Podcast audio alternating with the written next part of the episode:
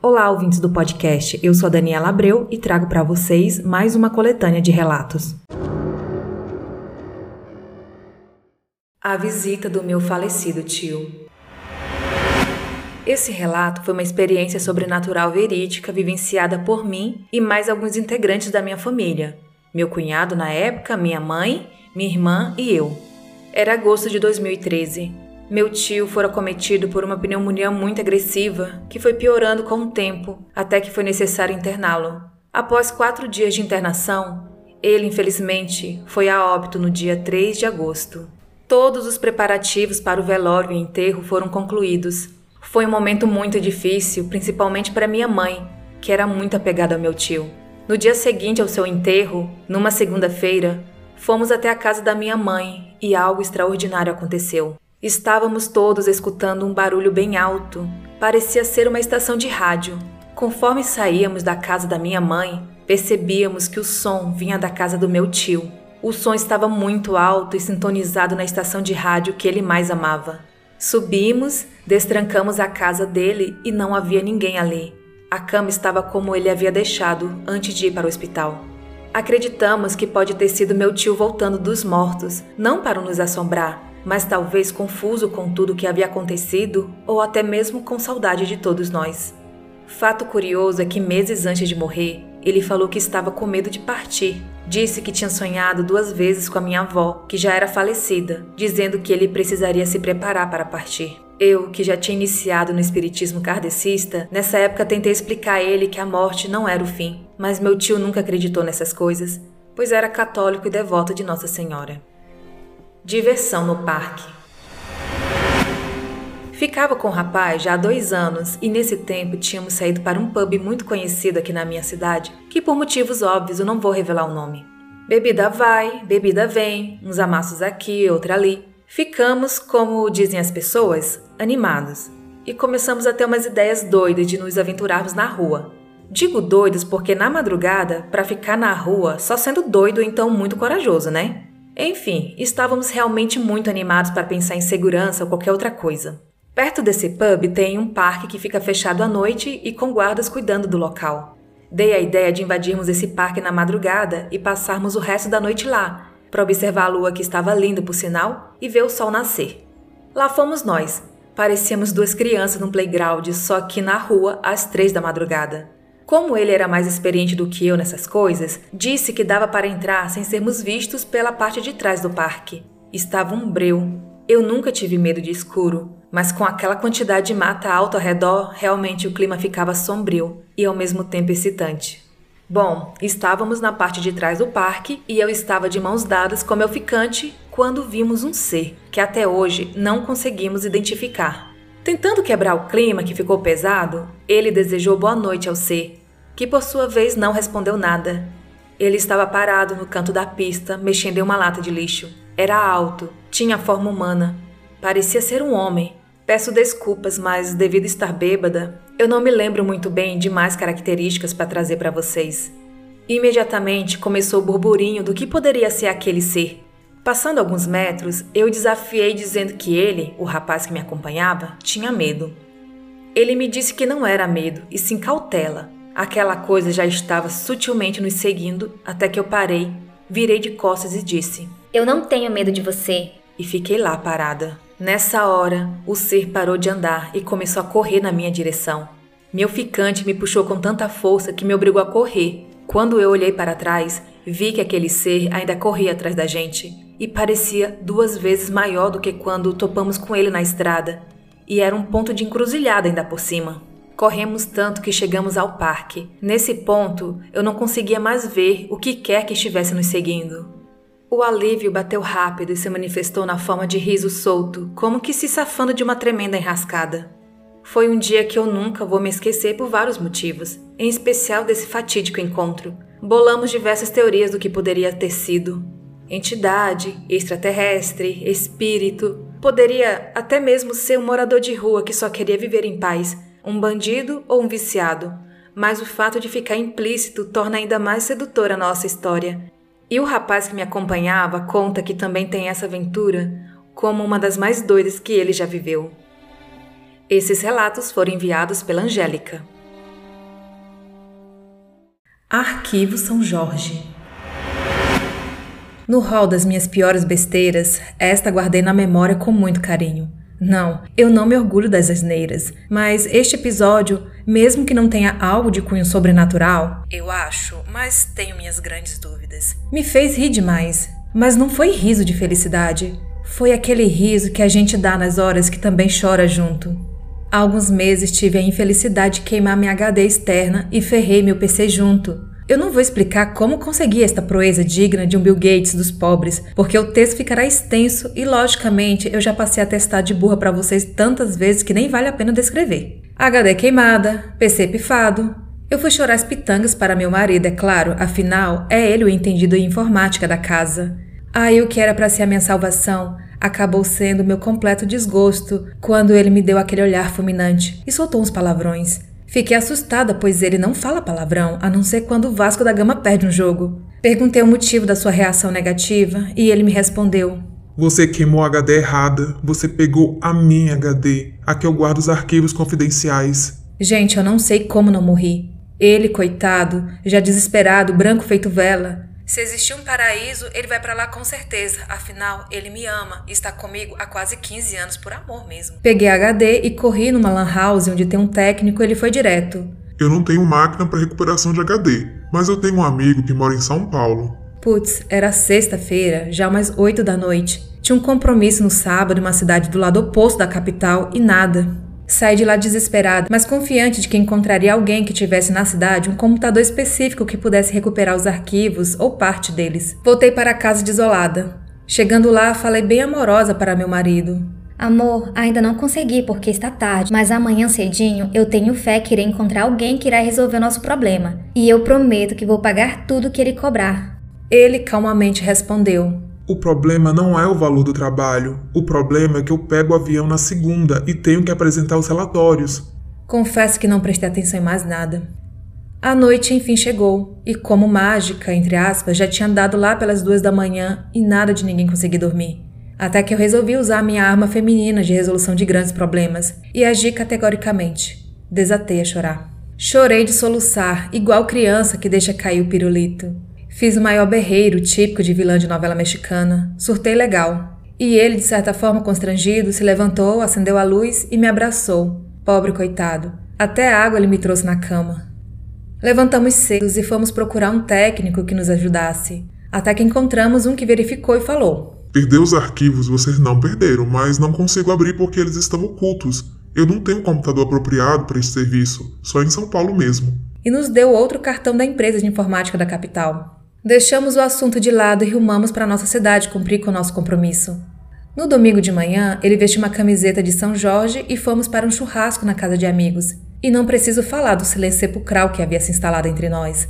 Chegando lá, um dos nossos amigos falou: Nossa, eu não sabia que você é corintiano, rapaz. Eu não sei como meu marido não saiu na porrada naquela hora, com os nervos à flor da pele, mas ele acabou rindo, para meu alívio. Então nosso amigo pegou duas correntinhas com medalhas de São Jorge que foram bentas em Aparecida do Norte, na ocasião da visita do Papa Bento XVI, e que, como todo bom corintiano sofredor, mas de coração grande, estava distribuindo medalhas do santo aos corintianos. E como sempre, beijei a medalha e coloquei no pescoço.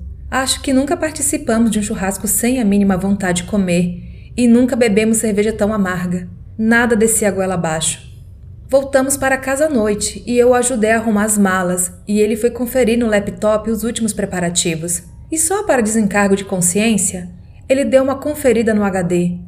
Aí a coisa ficou positivamente estranha. Todos os arquivos estavam lá, intactos. Todos abriram, sem nenhum problema. Eu corri, liguei o outro PC e esse sim estava zicado e me deu um trabalhão. Mas os arquivos principais estavam salvos. Então eu pergunto: Seria incompetência de todos os técnicos consultados? Será que o último visitado consertou o problema e não percebeu?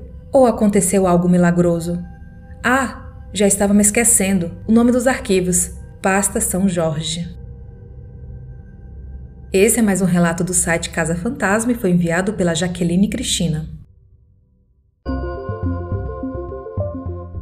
Seja um apoiador do podcast. Acesse apoia.se barra assustadoramente e contribua a partir de R$ reais mensais ou através do Pix assustadoramente.outlook.com. O seu apoio é muito importante para a manutenção deste projeto. Contribua e tenha acesso a relatos exclusivos. O link está na descrição. Círculos no chão. Isso aconteceu algumas vezes comigo no meu quarto e realmente me assustou muito. Um dia eu acordei de manhã para ir para a escola. Peguei o meu chinelo embaixo da cama, minha toalha atrás da porta e fui para o banheiro tomar banho. Devo ter ficado lá quase 10 minutos. Quando voltei para o meu quarto, eu quase caí duro. Todo o chão do meu quarto estava coberto de desenhos de círculo. Círculos pequenos, círculos grandes, círculos dentro de círculos. Eles tinham sido feitos com pó marrom que parecia serragem. Não tinha ordem nenhuma, pareciam ser aleatórios. Eu fui até o quarto do meu irmão para ver se ele tinha feito isso, e ele estava dormindo. Voltei para o meu quarto e os círculos ainda estavam lá. Eu pensei que talvez o meu irmão não estivesse realmente dormindo, que talvez quisesse aprontar uma comigo. Mas como não queria chegar atrasado na escola, acabei de me arrumar e fui embora. Quando voltei, tive que ouvir uma bronca da minha mãe porque eu tinha sujado todo o meu quarto com aquele pó. Eu falei que não tinha feito aquilo e que achava que tinha sido meu irmão. Mas quando ele chegou do trabalho, ele jurou de pés juntos que não tinha feito nada. Apesar de um pouco assustado com o que aconteceu, eu deixei tudo de lado, ainda mais quando na manhã seguinte nada de estranho aconteceu. Algumas semanas depois, eu levantei de manhã no sábado. Eu tinha prometido para o meu pai que eu iria ajudá-la a fazer umas compras para o churrasco que a gente iria fazer de tarde. Fui tomar um banho e do banheiro fui direto para a cozinha tomar meu café. Quando eu fui para o meu quarto pegar o meu tênis, eu vi os círculos no chão de novo, mas dessa vez estavam mais ordenados. Tinha um círculo grande quase no meio do quarto com sete círculos menores em volta dele, e cada um desses com dois círculos menores dentro, e mais alguns espalhados pelo quarto aleatoriamente. Pelo menos pareciam estar sem ordem nenhuma. Eu perguntei para o meu pai se ele tinha ido para o meu quarto e ele falou que não. O meu irmão e a minha mãe ainda estavam dormindo. Eu chamei ele para o meu quarto para mostrar aquilo, ele olhou para mim e perguntou por que eu tinha feito aquilo de novo. Eu falei que não tinha sido eu, que eu estava na cozinha com ele tomando café. Ele não acreditou muito e me mandou limpar aquilo antes da gente sair.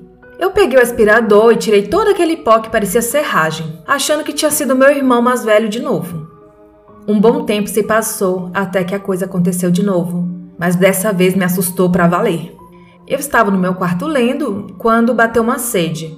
Eu saí do quarto, fui até a cozinha, que é quase ao lado do meu quarto. Peguei uma lata de refri da geladeira e voltei para o quarto. Tudo isso não durou mais que 20 segundos. Quando eu cheguei na porta, eu derrubei a latinha no chão com o susto que eu levei. O chão do quarto estava de novo coberto de círculos. Só que agora estava uma coisa muito mais detalhada.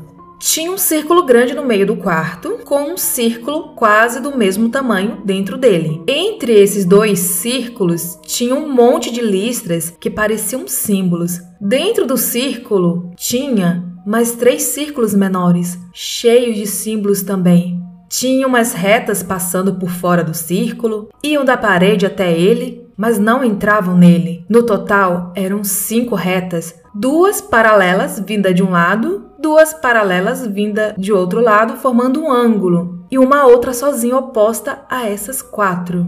Dentro dos dois pares de linhas paralelas, tinha mais um monte de círculos e símbolos. Tinha mais alguns círculos espalhados lá de fora, mas estavam sempre a uma certa distância do círculo maior e pareciam seguir alguma ordem. E estava tudo desenhado com o mesmo pau marrom que parecia serragem bem fina. Gente, não entendi mais nada. Entendi até o segundo círculo aqui. Até ali devagar, mas sei não. Eu peguei o aspirador e limpei tudo aquilo antes que alguém visse, o que realmente me arrependo de ter feito. Eu queria que mais alguém tivesse visto aquilo.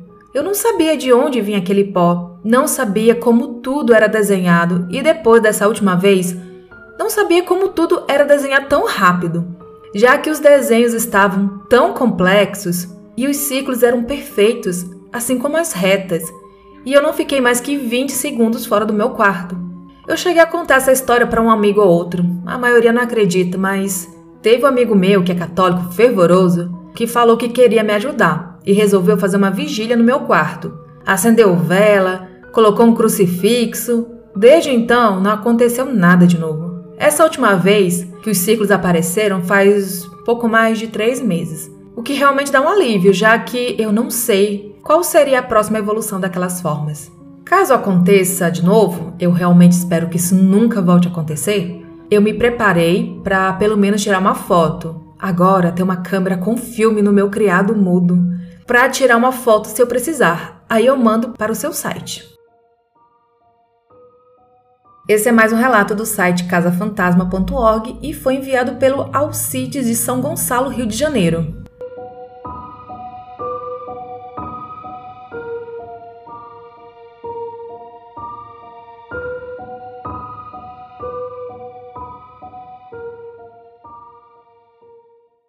Corredor de Fogo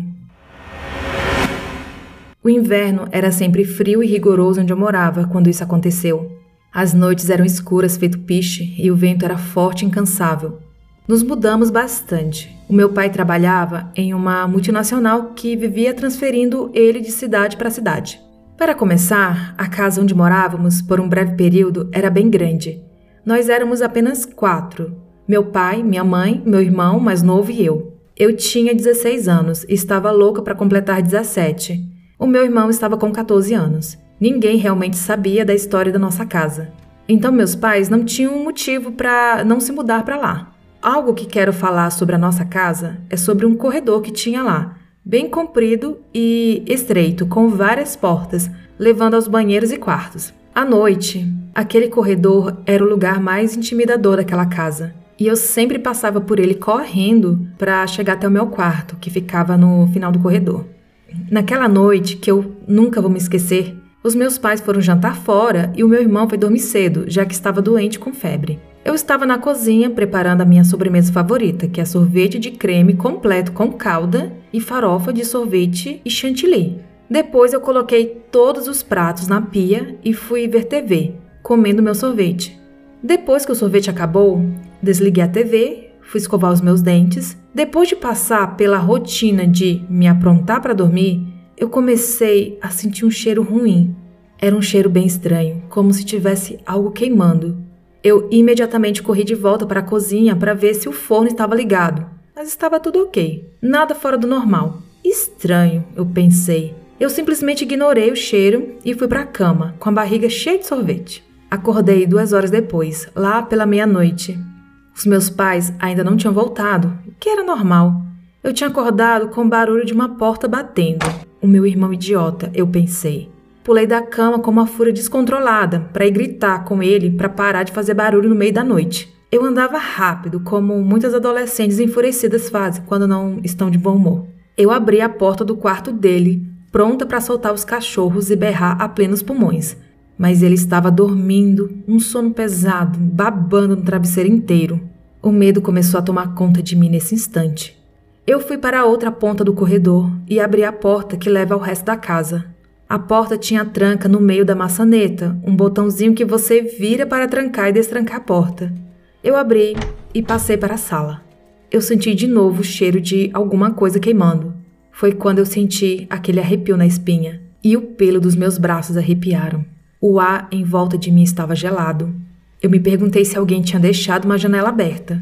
Não, a minha mãe nunca abriu uma janela, ainda mais no meio do inverno. A minha cabeça virou de repente para o outro lado da sala, quando eu vi alguém entrando na cozinha. Eu senti um frio no estômago e uma onda de energia se espalhou pelo meu corpo. O meu primeiro instinto foi sair da casa e rápido. Lembrei que meu irmão estava dormindo.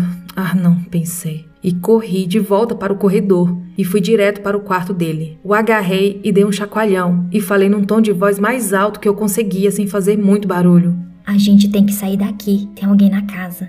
Ele arregalou os olhos e saiu correndo pela porta do quarto e fui logo em seguida. Estávamos chegando perto da porta do corredor. O meu irmão deu um encontrão nela e ela escancarou. E depois ele seguiu pela porta da frente. Eu estava indo bem atrás dele, mas a porta do corredor bateu bem na minha frente. Eu girei a maçaneta para abri-la, mas ela estava trancada. Os meus dedos se enroscaram furiosamente para destrancá-la. Então eu senti o cheiro de coisa queimada de novo. Só que dessa vez estava muito mais forte. Eu virei e vi uma pessoa parada na outra ponta do corredor. Pânico. Ele estava se aproximando de mim. Andava bem devagar, só que havia algo de estranho com aquilo. O corpo inteiro estava coberto por uma crosta negra. Eu gritei e me concentrei em destrancar a porta. Aquilo ia se aproximando cada vez mais e o cheiro estava ficando cada vez mais forte. Lágrimas começaram a escorrer pelo meu rosto enquanto eu gritava para a porta, rezando para conseguir destrancar. Eu gritava o nome do meu irmão. A figura sinistra estava mais perto agora, a quase três passos de mim. Tudo o que eu podia fazer era gritar. Comecei a bater na porta em pânico. Eu batia e gritava. O homem parou. Eu achei que estava destinado a morrer na minha própria casa. Ele esticou o braço e agarrou meu ombro. Aí eu gritei: Não! Como se a minha vida dependesse daquilo, e até onde eu sabia, dependia. Então a porta abriu, violentamente, quase me pegando. Era o meu irmão. Ele agarrou meu braço e me puxou, e então saímos correndo sem olhar para trás. As minhas costas estavam doendo, exatamente no local onde o homem tinha me agarrado. Era a pior dor que eu já tinha sentido na minha vida. Eu não parava de chorar e berrava com meu irmão perguntando por que ele não tinha ido antes. Ele falou que assim que ele viu que a porta bateu atrás dele, ele voltou para abri-la e não estava conseguindo. Ele falou que me ouvia gritar e bater na porta, mas não conseguia fazer nada. Aí, quando ele me ouviu gritar mais alto, ele se jogou na porta com tudo e só assim conseguiu abri-la. Eu não conseguia parar de chorar. Fiquei chorando na rua, aguardando meus pais chegarem. Eu chorei quando eles chegaram. Eu chorei quando a gente foi para um hotel. Eu chorei o resto da noite. Eu estava em choque. Aquela foi a pior experiência que tive em toda a minha vida. No dia seguinte, eu não queria voltar para aquela casa. Eu não queria nunca mais entrar naquela casa. Nos mudamos depois de dois dias e eu nunca mais entrei naquela casa. Depois de algum tempo, descobri que um homem muito rico viveu ali, sozinho. Numa noite de inverno, ele acendeu a lareira e acabou dormindo. Naquela noite, a mangueira de gás do fogão arrebentou e causou um incêndio na casa, matando o homem de um jeito horrível e doloroso. Depois, a família dele reformou a casa e a vendeu. Até hoje eu imagino se ele ainda continua por lá, rondando a casa durante o inverno. Esse é mais um relato do site casafantasma.org e foi enviado pela Elisângela de Blumenau, Santa Catarina.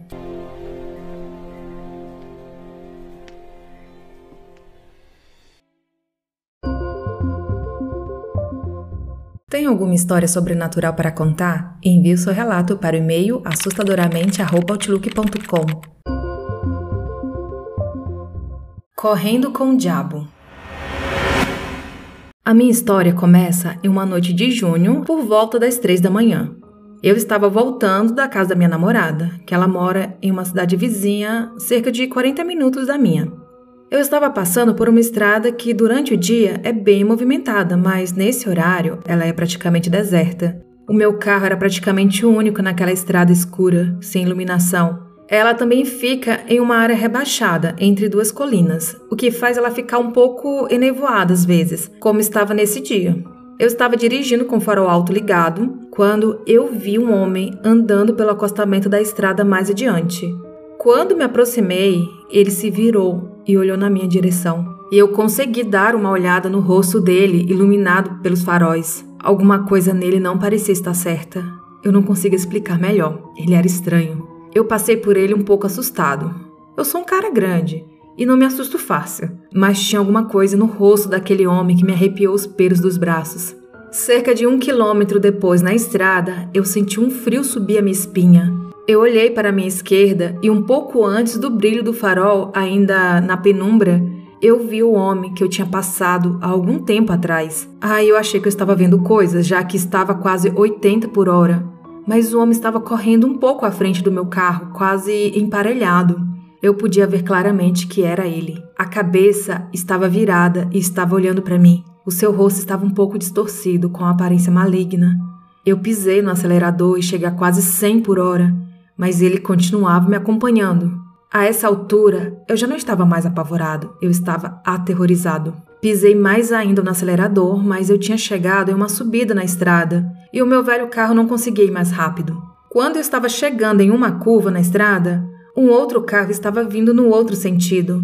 Ele piscou o farol alto Eu ainda estava com o meu aceso e eu desviei o meu olhar do homem por uns dois segundos. Quando olhei de novo, ele não estava mais lá. Olhei no retrovisor, mas tudo que eu conseguia ver era a luz do farol traseiro do outro carro sumindo na curva. Eu não diminuí a velocidade até chegar na avenida perto da minha casa. Até hoje eu não tenho ideia do que era aquele homem. A expressão maligna no rosto dele me assombra até hoje. Ele lembrava muito as imagens do diabo que você vê nas pinturas medievais. Eu contei para algumas pessoas sobre aquela noite, mas, como esperado, nenhuma delas acreditou em mim. Eu já li que coisas semelhantes aconteceram com outras pessoas, mas sempre varia: luzes, animais estranhos, pessoas que não parecem humanas. Eu ainda passo por aquela parte da estrada ocasionalmente e nunca mais vi nada parecido. Mas acredite, eu não gostaria de ver nada assim novamente. Esse é mais um relato do site casafantasma.org, enviado pelo Valdemir de Sorocaba, São Paulo. E esses foram os relatos de hoje. Se gostou, compartilhe com seus amigos e em suas redes sociais. Siga o Instagram do podcast, que é o assustadoramente underline podcast. Entre também para o grupo do Telegram. Os links estão na descrição deste episódio. E se estiver me ouvindo pelo Spotify, não deixe de qualificar o podcast dando 5 estrelas. Até a próxima quarta!